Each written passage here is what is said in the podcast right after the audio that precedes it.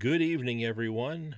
Craig Wessel is here from a Yank on the Footy, and I normally would have held on to this until my next regular episode, but after the way things went today, for me this morning, I feel as though I need to issue a mea culpa.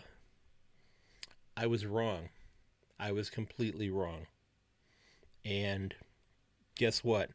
I am thrilled that I was wrong.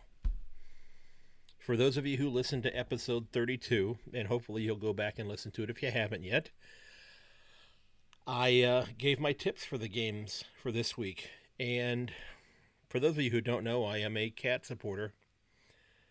And I was very concerned about this game because the Lions had been playing so well recently.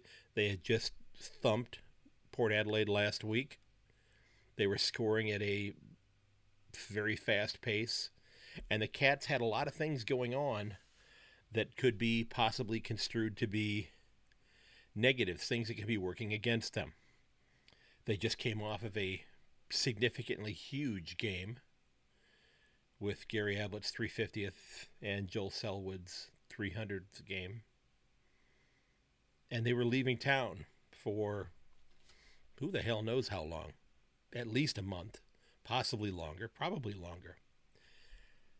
So I looked at this as being a possible trap game or an opportunity where the Cats may not play up to their potential. And I tipped the Lions to win by 12 points. And I was wrong. Now, I said during the episode that came out on Tuesday, I hope that I'm wrong. So I'm thrilled that I'm wrong. So I hope that I go 8 and 1 on my tips this week, which who the heck knows. I'm not very good at this, as you can tell because I'm doing this episode. But this was a very enjoyable game to watch today. So, cat supporters, I apologize for not having faith in our club. I should have. And I feel bad about it. But hopefully you understand why I made the uh, the the tip that I did. But I should have deferred to the professionalism and experience of this club, realizing that they were not going to let themselves fall apart in this type of a situation on a grand scale like this, actually getting an opportunity to play in front of fans for the first time this year. So, yeah, there were some great things that went on today. Tom Hawkins had a fantastic game. Sam Menegola, love how quickly he gets his boot to the ball and gets it out of his hands. Darcy Fort is becoming a more and more reliable ruck every week. He had 16 hitouts today. He had five clearances. He was very competitive against Stefan Martin.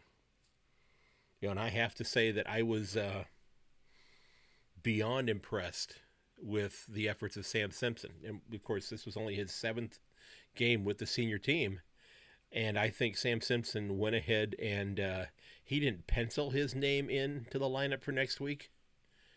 He went ahead and got a piece of marble and a chisel and a hammer and etched his name into that piece of marble for next week. So I fully expect to see Sam Simpson's name listed in the 22 when they go to Perth for next week to play the Magpies, especially on, I believe, a short week, a short turnaround they're uh, they're back at it fairly quickly, if I'm not mistaken. But Sam Simpson had a, a fantastic game. He had 27 disposals. He had 12 kicks. He scored 102 fantasy points. He had six marks and, and five uh, tackles as well, and 15 handballs. A dynamic game. Was anybody expecting Sam Simpson to have that kind of game? Well, I have to say I'm pretty thrilled that I put him on my fantasy team this week to replace Matt Rowell, but uh, I didn't think that was going to happen. But like I said, I I am thrilled that I'm wrong about this because uh, the uh, the club never fails to surprise me, and I lost faith a little bit and I shouldn't have.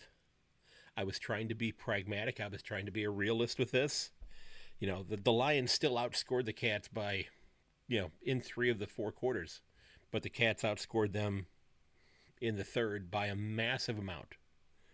Seven goals, three to, to one behind. That was something that the Lions were not able to recover from. So I'm I'm ecstatic. I mean, it's only 9:22 in the morning here in Ohio, and the temperatures are supposed to be up around 100 degrees Fahrenheit today. So, not a whole lot going to be going on working out in the garden today. But I'm I'm raring to go for the rest of the day now because this got me excited. I was thinking to myself that I was going to end up having a rather lousy day. And you know, you, you look at the first quarter, and I thought I was unfortunately being prophetic. We're down two rotations halfway through the first quarter. Quinton Narkle goes down. Mitch Duncan goes down. Two important pieces to this club's expectations in this game and in hopes of having success in this game. So watching that and they got out to a little bit of a lead, but then they they lost it and they found themselves in a significant hole. I thought to myself, unfortunately, my tip was going to be right. Now, I didn't. Uh, I didn't give up on them and go and post online and and say, "Oh, woe is us, we're terrible, we've lost," that sort of thing.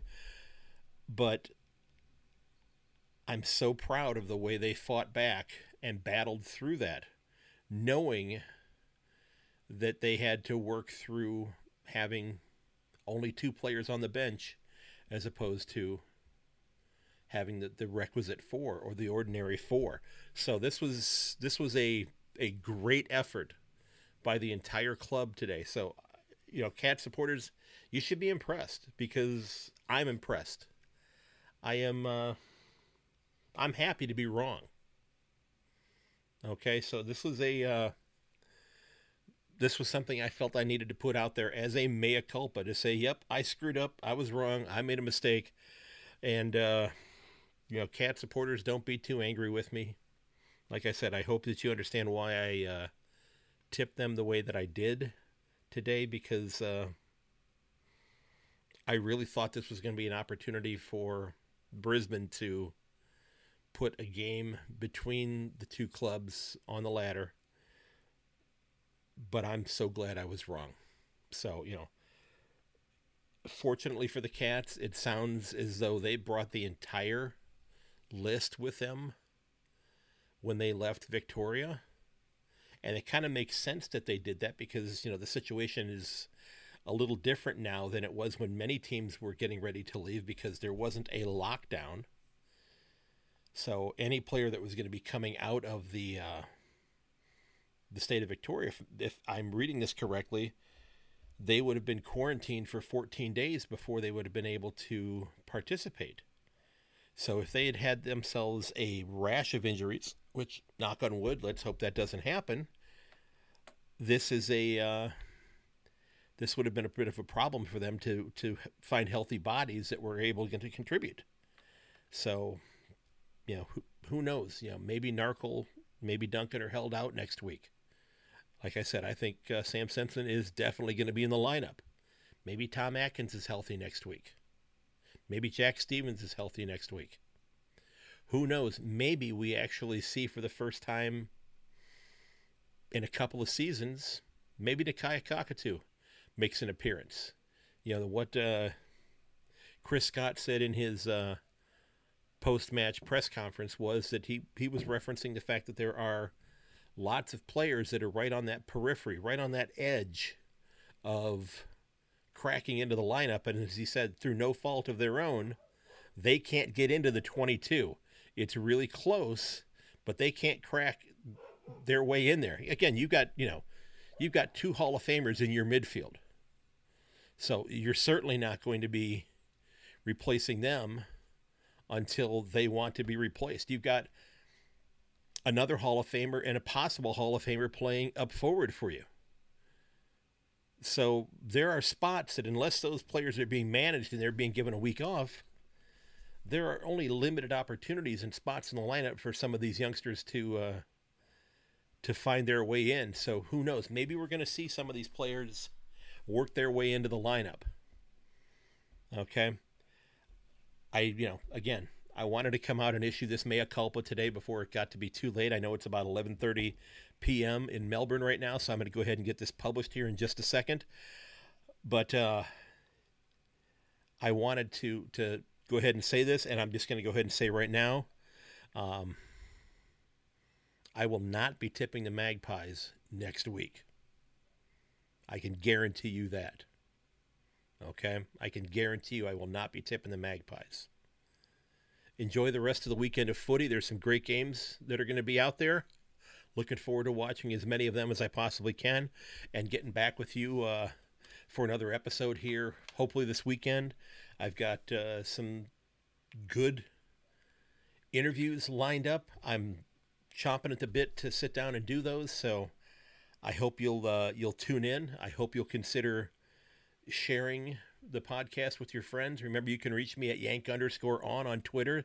So if you feel like you need to give me some grief on Twitter about my not choosing the cats, I'll take it. You can put it out there in the public forum.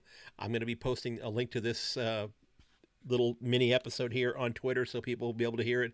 But if you want to send your cat's friends to Twitter so they can yell at me about it, I fully understand. I can take the heat. Okay? Uh, but uh, you can also reach me at a yankonthefooty at gmail.com and at a yank on the footy on uh, Facebook and Instagram. And hopefully, you cannot hear my dogs barking in the background as my daughter's getting ready to leave to go to work. But she doesn't stop barking ever. So, great game today. Congratulations, Cats. Very happy about it. And I'm thrilled that I was wrong. Ladies and gents, I appreciate you listening. I hope you enjoy the rest of your weekend. May your dribble kick never ever hit the post. I'll catch you later.